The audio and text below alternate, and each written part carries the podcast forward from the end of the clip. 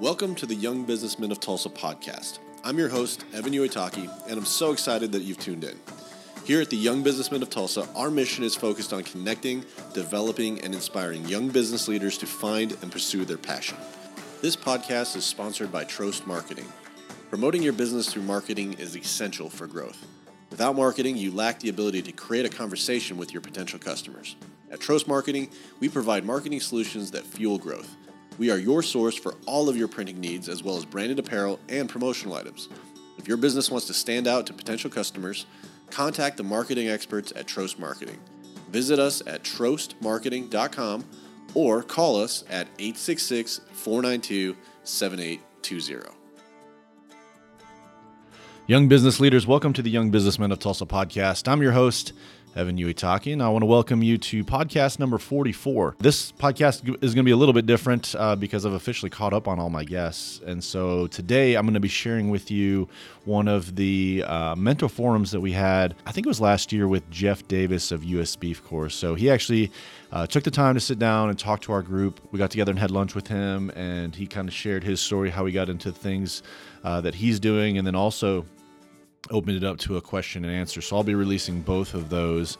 Uh, if you're not a member of YBT, I, I, strongly encourage you guys to check it out, if, especially if you're in the Tulsa area. Uh, opportunities like this don't come along very often when you have uh, the chance to speak with and have lunch with a, a very high caliber uh, businessman in the area. And so these mentor forums are one of the things that really separates our group from a lot of the other organizations out there. You get a chance to learn from the best and actually spend time with them. So uh, today you're going to get to hear uh, what one of those mentor forums is like. And so with that, I'm going to turn it over to Jeff.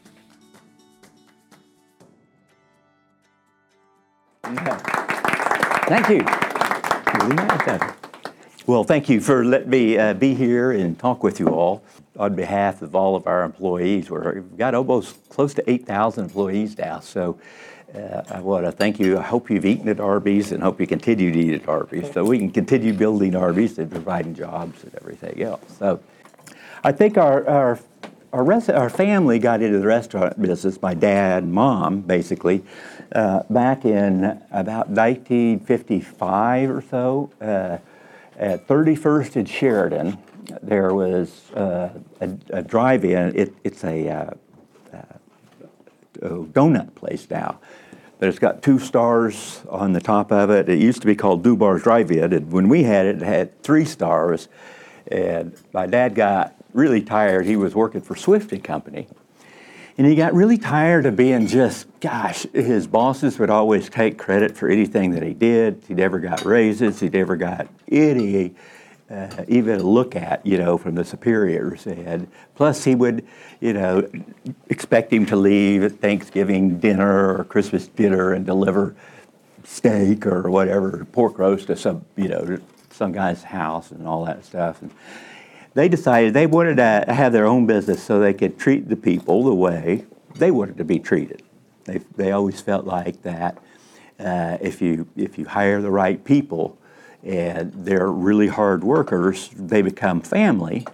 And you could build anything off of really good, hardworking people. And uh, so that went along for a long time, and they ended up with, gosh, some of my babysitters actually worked at the uh, at Dubar's Drive-In, but. Uh, uh, but they ended up with some really good young kids that were going to Edison High School at the time, was pretty much the closest high school, as well as Hale, and uh, they, uh, you know, did pretty well. Then the uh, city came through and tore up Yale from 31st to 41st, so you couldn't get you couldn't you couldn't get across Yale. So it's all four, all four leg. So that really kind of almost put about out of business. And then once they finished that, they uh, decided they were going to build the Broken Arrow Expressway. so that was the end of it. They couldn't, they just couldn't exist anymore without any, any way to get to their restaurant. So well, they fiddled around, and we were uh, grew up uh, not poor, but uh, I guess my dad, mom would probably say poor because they were looking for every penny under the couch that they could. Uh, there were five kids, and they all wanted to go to college, and you know all that stuff. And uh, uh, so they just never went bankrupt or anything. He just kept it going. Anyway, they ended up at Shared Lanes Bowling Alley. You- That's uh, 31st and uh, Sheridan, if you remember that. Or- I guess it's still, did you? Yeah. And we had Shared Lanes Bowling Alley Restaurant. It's called Shared Lanes Restaurant. Now back then, that was all brand new. Everything from about uh, oh Yale East was all brand new. Uh, they- there were no houses or nothing out there, so uh, that became the spot for all the mailmen and all the construction workers. Uh, Shared Restaurant, and uh, had a, built up a great local business as well as the bowlers that would drink tons of beer at night and eat tons of hamburgers and hot dogs and things like that. Uh, but uh, uh, they were just getting, Dad was getting ready to make some real money there, and uh, the owner of the bowling alley kicked him out, wouldn't renew his lease right before the state bowling tournament. So, crushed him. So he wandered around a little bit and uh, worked at uh, Burger Chef Cafeteria. There was one at Fourth and uh, uh, Boulder, no, Fourth and Boston. But, well, kind of in, in between there. Uh, and uh, it- it's hard, you guys don't know what downtown Tulsa looked like, uh, but it was really a bustling, that's where you, that was before Woodlands Mall and before Southland and Southroads Mall and all that stuff, but that was where you went to shop there in Utica Square. And uh, so uh, it was really, still booming downtown. And gosh, we did a lot of business down there, and we learned a lot about volume, and uh, we knew a lot about no volume. But finally, when we got there, we knew what, uh, what volume did to your P and L and what have you. Um, then um, one of his friends went to work to Arby's for Arby's, and the guy said, "Bob, you ought to come over here to Arby's. This is a new concept. They sell roast beef sandwiches. It's a real simple operation." Uh, roast beef sandwich was 79 cents. A shake was 31. Jamocha shake was 31 cents. Chips were 10 cents and Pepsis were 25. And that was it. That's all we had on the menu. So three of us could run the store for 24 hours at only with only three people if we needed to. Uh, so got into that. Uh, Arby's eventually went bankrupt and wrote him a letter and said, "Sorry, Bob, uh, if the new owners like you, you've got a job. But if they don't, you know."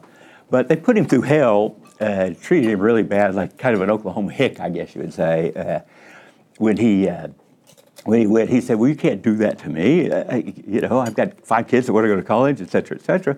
So, okay, we'll give you two weeks. So we bought my father a, uh, a navy blue jacket. He never had a sports coat, and we all pitched in all our pennies and all our piggy banks, everything else. Got him a flight to Youngstown, Ohio, uh, where Arby's was headquartered. They gave him two weeks. So he bet that two week uh, time period. Uh, he had a private, uh, the guy that we had known for a long, long time, uh, loaned him some money. And uh, he came up with some money, and, and uh, we were able to buy it. And actually opened the restaurant in 1969, is when United States Beef Corporation came along. So, sorry, I got to dry my study. Uh, U.S. Beef, uh, does anyone know what Arby stands for? No, tell us. Oh, yeah, yeah. Anyone? No? Not like you really have worked on this, right? Uh, everyone says America's roast beef, yes, sir, which was one of our uh, uh, marketing programs probably 25 or 30 years ago.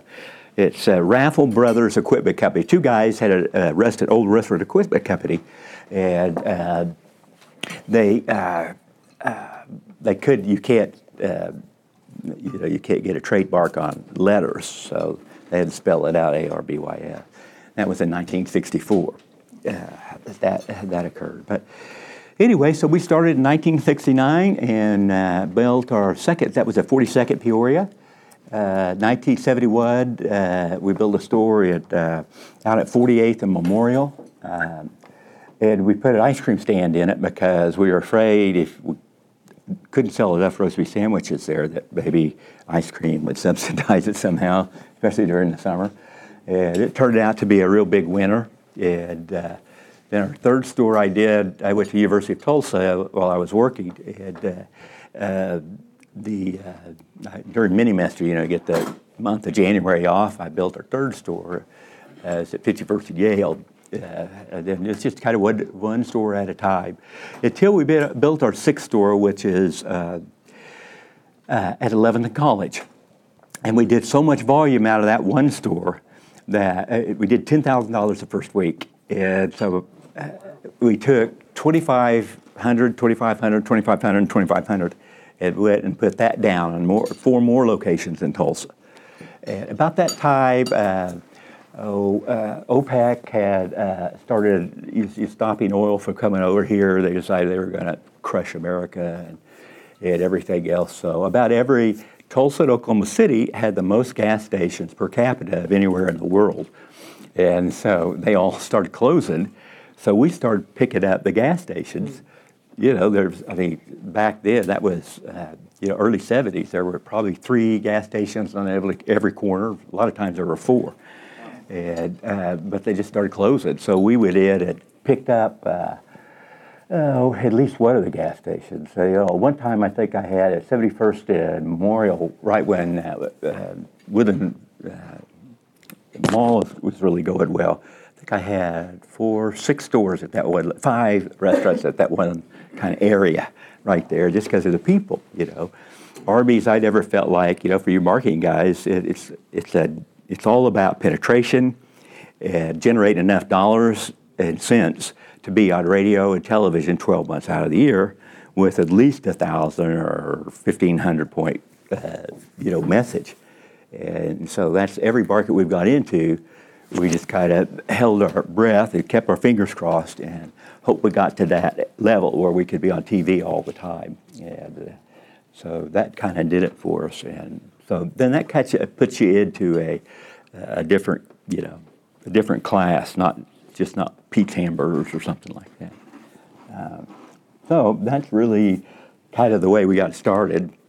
We've grown. Uh, we've grown a lot of different ways. We've grown uh, one store at a time. Uh, we bought uh, 18 Jack in the Boxes at one time uh, when they decided. that. Recently? No, no. This is probably a 1980 or so. Yeah. And uh, they all, well, Jack in the Box had the food poisoning. Yeah. They moved everything west of the uh, Mississippi. They closed pretty much everything except in Arizona and California. So we picked up a lot of those and converted them. We've converted a lot of gas stations, and uh, which everyone laughs at. You know, the big joke was, you know, you serve your sauce in the gas pumps and you know and stuff, which ha ha funny. But that, that was the other store. That was another. You know, our AUVs back then were probably about six or seven hundred thousand dollars a year, and, uh, that really banged off a lot of dollars for advertising. Uh, and uh, did, uh, but just kind of one at a time. Then uh, we went to uh, Wichita and Topeka and bought six stores there, and then developed it. We probably got 25 or 30 uh, in that area. Did the same thing in Kansas City. Bought a guy out who was a crazy man. Uh, it had we never could figure out how many restaurants he was selling us. So we finally we had he was a, quick talker. A guy from Tulsa, Bishop Kelley, if anyone would Bishop Kelley. Uh, he uh, uh, yeah he just uh, anyway. So we've done a nice job up in Kansas City. We have about close to 55, I think, stores there and. Uh, then we went to St. Louis in 2000, and uh, there were, I think, 24 there. We closed six or eight of them, and just started building all around, and, and uh, yeah, it's turned out really well there. So the, the latest acquisition um, was um, a friend of mine in Denver, Colorado. They had all of all of Colorado and Wyoming and. Uh, um, Idaho and the other? Oh well, what's next to uh, Wyoming? Montana? Montana? No, not Montana. To the left. Huh? Oh well, I'll think of it a minute. Utah. Uh, Utah. Yeah, yeah. Well, yeah, yeah. Exactly. It, it's uh, not actually in Utah, but it's in the Utah market. That- Oh. Yeah, but. Uh, uh, so you know things have been going pretty well. We turned them over. Uh, we first thing we do when we went into each one of the times that we've uh, bought people out is uh, we give all the employees everything that they were used to with the previous employer, all the benefits they were used to, and everything else. The only, and every, everyone has been happy except for when we bought the Colorado people out.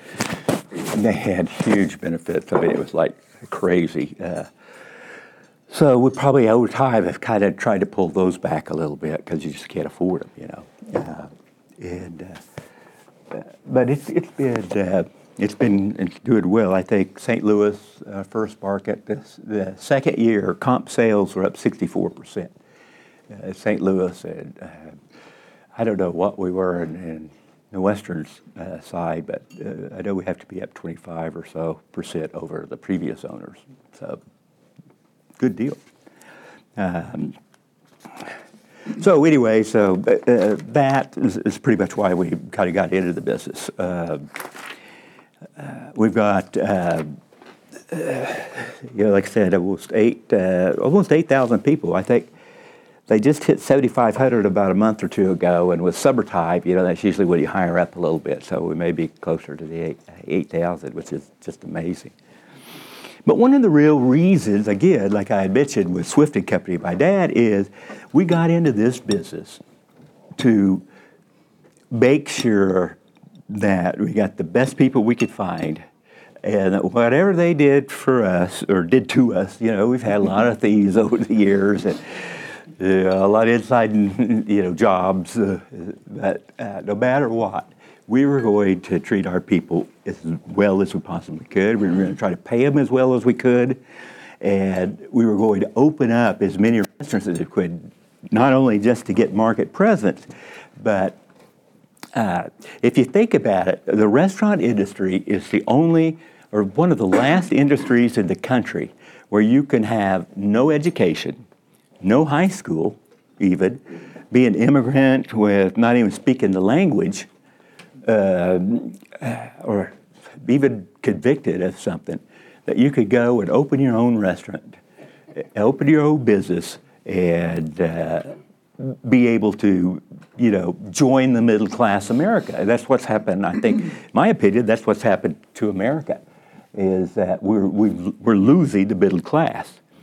So through government regulations and what have you, we're not being able to. Uh, it's, it's not a free market out there with all the minimum wage things. It, minimum wage, I don't know. We probably pay. Uh, what would you say? Probably.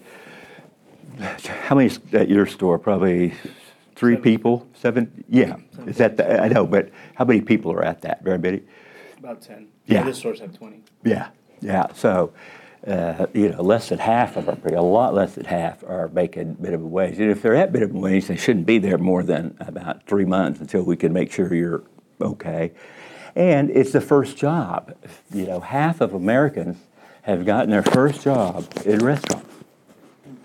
80% of Congress, which I don't know if that's good or not, has worked in has worked in restaurants at some time in their uh, career.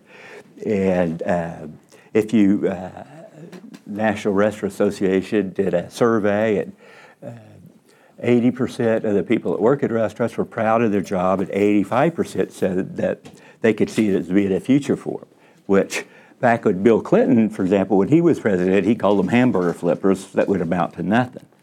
Well, a good assistant manager, especially if this uh, new overtime deal goes through, manager will be up to, uh, oh, oh, I think it's a three or four year step up, but could be up to 55,000, uh, you know, here in the next three months.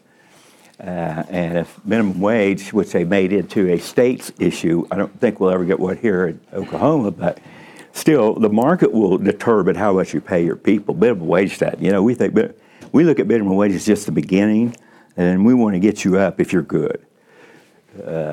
And train.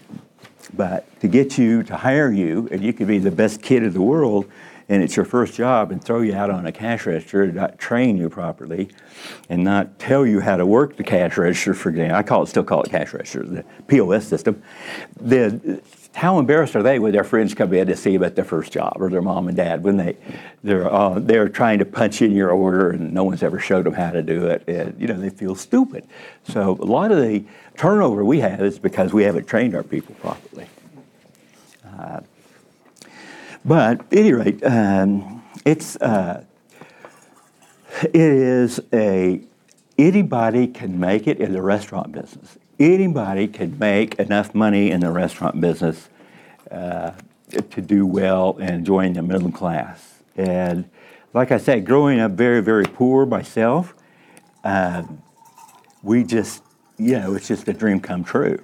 And so, one of the things that we we do is, you know, we believe opening, providing jobs is big. Uh, we believe in giving to the community as well as giving to nationally, giving to the community, and helping everybody that we can. For example, there are 660 franchisees, and I've been chairman of the Franchisee Association for several years.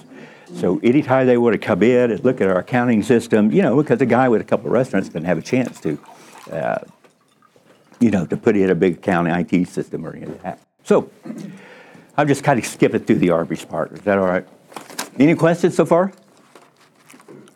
How, how do you think that new law about rate, salaried employees is really gonna affect your bottom line? Because even me as a small business, I'm really looking at it and going, this, this is gonna be, this is gonna be a big jump to when you, you know, you gotta, you know, raise those salary positions to, you know, where they're gonna take it to and, you know, uh, and how is that really gonna affect you as a, as a overall across the board? Well, for our little company, it's three and a half million. Now, in- Because not. Yeah. Yeah, but no, but if you take it down, that, I'm just saying, if you took whatever your business is and you kind of scaled it down to wherever or scaled it up if you're larger, it costs me three and a half million. Uh, insurance now, I just renewed our insurance for employees, it costs four million dollars. It goes up 10 to 15 percent every single year. Uh, so yeah, it, it's just getting to the point that, and if minimum wage goes up, uh, say to ten dollars an hour. We're already paying a lot of our people ten dollars an hour anyway at the stores, and in some places like Colorado, I mean, out in the snow, uh, the west of the mountains in Colorado, where the ski places are, we, I think we're paying them like twenty thousand dollars or thirty thousand dollars to be a crew person, even. So, uh, you know, so but point is, so so Maria, who has opened your store and done all the prep and has been with you for ten years and never missed a day of work, she's now making what this little sixteen-year-old who's never had a job, doesn't know anything about anything really, comes in and they're both making ten dollars hour. Is that fair? Heck no. I mean, if I'm going to keep Maria, I've got to raise Maria at least enough to keep her happy because she's been loyal to me and she's taken care of, of uh, know, our customers and done a great job, never missed a day. So I need to pay her twenty dollars an hour. So it's a trickle up that really is going to hurt restaurants and any any uh, high employee uh, company, large employee company. Um, uh, the uh, and it's getting worse. It's going to get worse. I think they they've got a lot of things. Uh, uh, paid leave, sick pay, paid leave. They want paid leave, uh, paid, I mean, unpaid for the man and the wife.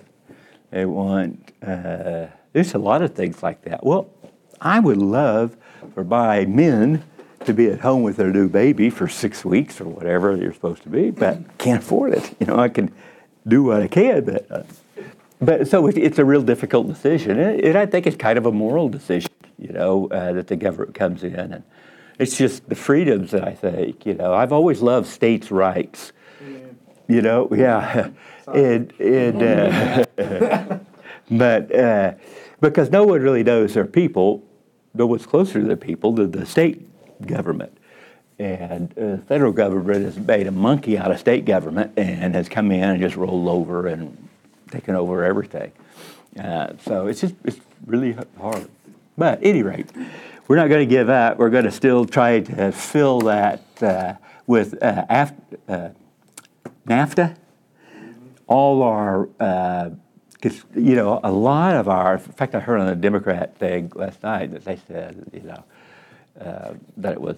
I think they're still blaming George Bush. I think they were blaming George H. Bush on this one, but that all our jobs, well, Bill Clinton and Hillary Clinton, all our jobs went overseas, and that that's what's happened. So we now in America are left with all our most of our middle class jobs being sent over overseas, And so we have no work, therefore we have no body, no, uh, no strong American middle class, which is what this country was built on. We've lost that. And you can see it every, you can see it in our healthcare, you can see it in our, all of our businesses. Uh, and the mental attitude uh, for a better woman to lose their job and not be able to find anything unless they're, you know, maybe a greeter at Walmart or something, but there just aren't any jobs because all the real people uh, intensive jobs have gone overseas. So I think we could bring that back. Well, that's what, uh, oh, what's his name, is running for president uh, says he can, but uh, it's going to be a long, long haul to, to, get it back to where it was. Uh, but we're doing our part. So, if you're king of America and all of most of your poor and underprivileged, uh, whatever you do, the least of my brother, that you do to me. So you got an industry that takes care of the least of my brother, the majority of the least of my brother. By the way, we're the second largest industry in America. Restaurant industry is. So we take the least of my brother, we train them, we teach them how to look good, we teach them how to talk to people, we teach them organization, we teach them uh, computer skills, and arithmetic, and everything else. And then they can go on and become a middle class citizen in a lot of things, or even own their own restaurant. So why would you put the arrow on that industry who's taking care of you know, the lower class. It's just hose me. So I don't know why, what their plan is. Uh, uh, but anyway, enough about that. But any other questions? Well, I mean, you, you brought up a good point. I mean, uh, America's economy is, is mostly a service-based yep. economy. Now, yep. You. Right. So it's it's your you guys are a big part of that. Right. Right. Well, and, and that's that's true. I mean, uh, a lot of a lot of small business. I forget how what the number is, but a lot of business, small businesses are service people. I mean, guys who, uh, like a lot of you guys, go out and work on things and sell things and help people make people's lives better. But you know, the companies can't afford to hire very many of them because there's just not a whole lot of stuff out there. So there's no doubt by Buy America can do it. I'm hoping and praying that they, they will no matter who gets elected, I'm hoping we move ahead. But, uh, I'd like to talk to you about kind of faith and uh, belief, uh, hard work. Uh, actually, even if, if you look at it all, even, even you take each one of, the Ten Commandments, kind of, and you break it down, and, and uh, I've broken it down by for Arby's or for United States Beef Corporation, and I've tried to put what the Ten Commandments would be if they were, you know, uh, at Arby's, uh, trying to keep it still authored by the big guy. But uh, uh it, it well, first of all, I, I, am humble and I could never tell you what it's done for my family and I, uh, having faith, having a strong faith, uh, working with so many people and so many different restaurants and everything else, there's always something going on. There's a manager just had a really great manager die last week of a heart attack and left two little, one boy and one girl with no one, no grandparents, no anything. So, uh, you know, we've never had knock knock uh, anyone hurt in a robbery, but. Uh, you know, there always could be. That's, that's at night. That's the only thing. When I go to bed, the only thing I worry about and pray for, well, that's the only thing I pray for myself, you know, uh, is, uh, uh, is all of my stores are still open a lot of times, and that they are able to close the restaurant and leave safely, and um, you know, nothing happens. So, but there have been some tragedies. I lost my mother and father. Uh, my dad was 61 and my mom was 58. Uh, and for any of you who are getting close to those, like I'm over that now. So it, uh, was really, really hard. Lost seven, 95, 1990, around 95, 96. And uh, it was really hard to make the transition over. My father was a strong willed, um, great guy, nicest guy in the world, would go, yeah, uh-huh, yeah, uh-huh," and then go do what he wants, you know. Yeah, he did that to the health inspectors and everybody else. and didn't go over too good. Everyone liked him, so they let him get away with it. But, but he was very strong-willed, so uh, uh, I, being the oldest son, let him be. I mean, to me, that was my that was my role. I was the servant son, kind of that. Uh, uh, let him. He was the man. He was the boss, and I never ever usurped his uh, authority and responsibility. Then he died. My mom died, and, and uh, uh, so we were about 100 restaurants back then, but they died. So we've done pretty well since, luckily. But uh, the, the way we've done well is I decided when my dad died, I was the marketing uh, director, I was the HR director, I was the operations director, I was the IT director, uh, and I don't know what else we did back then, but maintenance director, I guess. So I was doing all those jobs by myself, and we were just had to make a decision: we were going to grow this thing or we were going to sell it. We decided. My brother and I, John, decided that we wanted to grow it, so we brought uh, bought my uh, brother and two sisters out, and so now it's just my younger brother John, which a lot of you may know John. Um, he's up in Colorado right now. I can't figure out how. I'm the boss, and he's in Colorado all summer. Uh, but so we had to build this organization in '96 when my dad died. And so I just went out and found the best. First of all, best uh, treasurer and C, uh, um, VP of finance or uh, controller, whatever you want to call it, that I could find. A guy named Brett Pratt, who's now our president, the first president that's ever been a non-Davis. Uh, Lori Pumphrey is now our CFO. She does a great job. They both, by the way, work for us through, this is something for you might think about. They both uh, worked for Peat Marwick and, and, audited our books over the years. And so I really liked them. We got along well with them. And that's why we kind of, uh, you know, we, uh, I knew them already and I knew their character. And I knew that they, they thought about people the way that I thought about. Well, you know Brett, and, and I don't know if you know Brett yet, but and he's a big hard, you know, CPA, OSU CPA, you know, rah, rah, rah, you know, big golfer, scratch golfer? Uh, but he's, he's really gentle and kind and good when you break that outer shell a little bit. That's what we want. We want humility. And rules are rules for a reason. People break the rules, and that happens all the time. You've just got to decide whether it was intentional uh, or whether they did. You know, we never criti- try never to criticize our people who break a rule doing, thinking they're doing the right thing. Uh, and that's worked really well. But I think uh, upper management obviously sets the stage. How about of you have upper management or just not real understanding of people? Or, uh, yeah.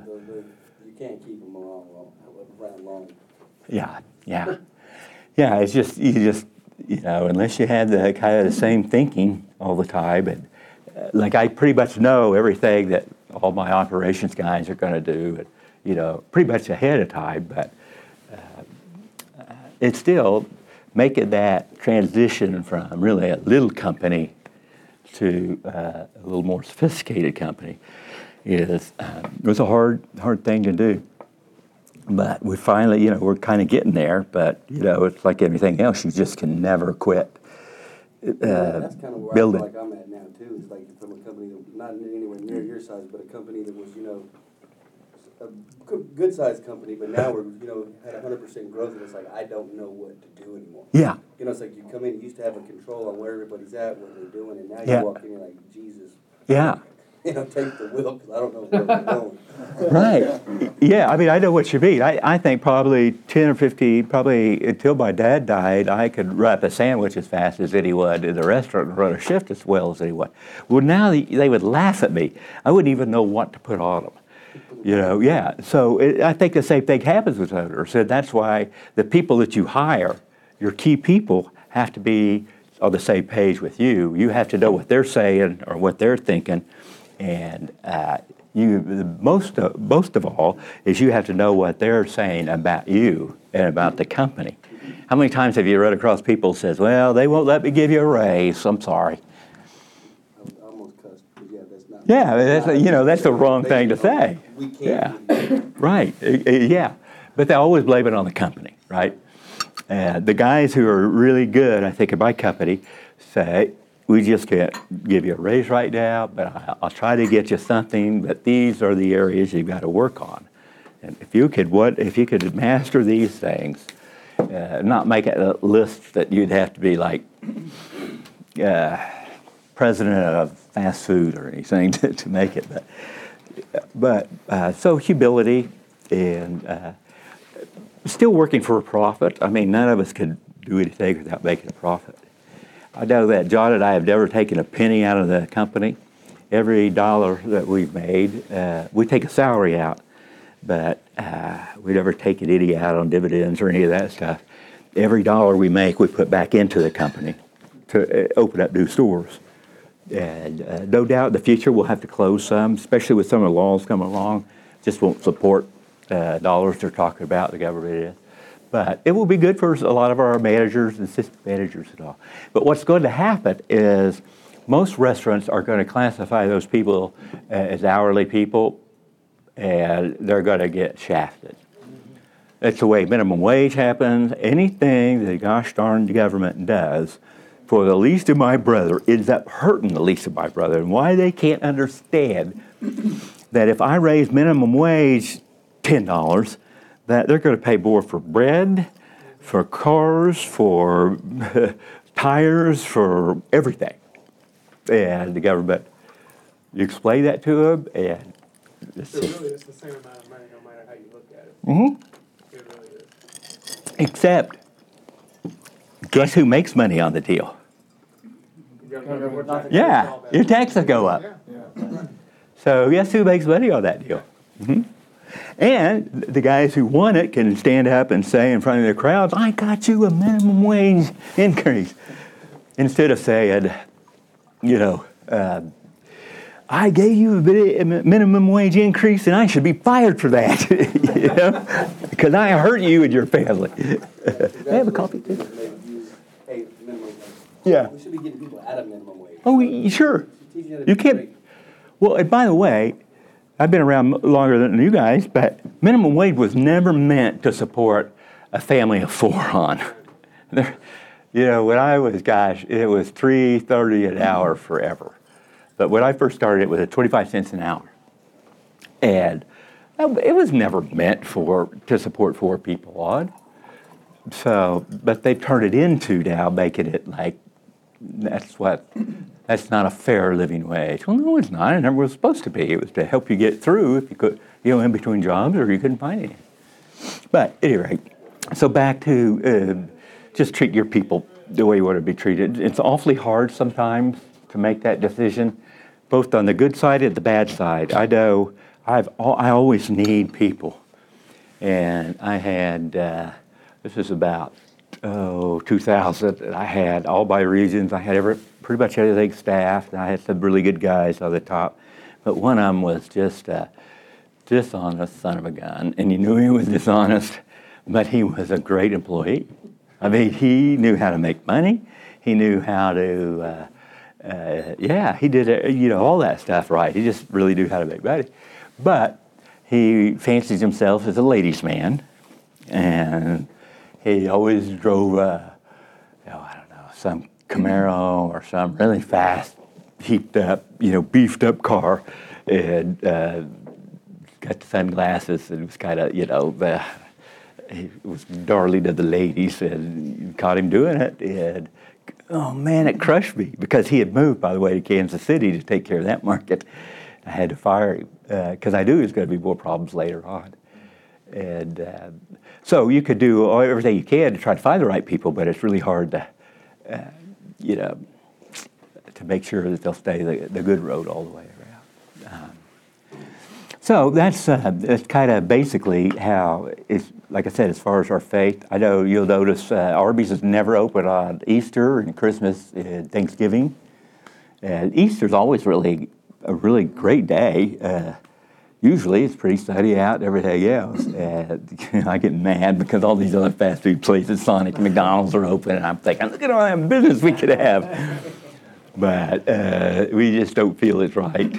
Uh, if I could go back and do it again, my dad and I almost did this in the mid 70s, It's closed on Sunday. And I wish we would have done it back then, and so we wouldn't have to get used to anything. Now it would be really tough because you lose uh, probably a tenth of your volume because Sunday's really not a big day anyway. So uh, for us, uh, but except in small towns, it's a big day. Um, so you know, we just try to do everything. Uh, we really like to not tell people. We just like to show people. Uh, you know what I've said and what I haven't done, what I've said and what I haven't said. Yeah, we try to keep. You know, that's pretty much the way we like to keep it. Uh, we do a lot of anonymous giving and things like that. And I can't tell you how many sets of teeth we buy a year, and uh, wigs, uh, you know, just different things for your people. And the only way, though, you could really do it is you have to know your people. Who was saying when you after you grew a little bit, then you didn't know all your people? Someone, yeah, there you go. Yeah, that, that is hard. So then those. I don't know, but I don't know where they're at, doing that. Yeah, yeah. But I used to know that too. I mean, I used to know exactly where everybody was uh, before Dad got cell phones. But now you can follow them on cell phones. But you had beepers, so they had to call me, and I would always uh, get where they were. You know, I knew if they were in Las Vegas, they weren't working. You know, we didn't have many stores out there, uh, but. Uh, but you know, you just have to trust. Those are the kind of people that can really hurt you. When uh, when I walk into a restaurant and no one looks me in the eyes, everyone kind of goes, "Hi," you know, and goes and scrambles. They don't come up, introduce themselves. When I come up and say, "Hi, how you doing?" They kind of go, "Huh, okay." Know, I know something's wrong. You know, there's something wrong in that restaurant because people who, uh, good people who are happy with their jobs, are happy. Young businessmen, thank you for listening. I hope you've enjoyed this podcast. And if you'd like to learn more about the young businessmen of Tulsa, check out our website at www.ybtok.com or email us at ybtoklahoma at gmail.com.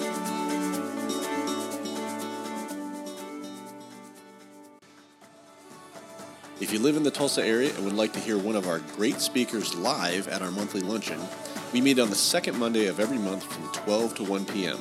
Like us on Facebook for details about locations and upcoming speakers. Lastly, if you like what you hear, please leave us a review on iTunes and share us with your friends.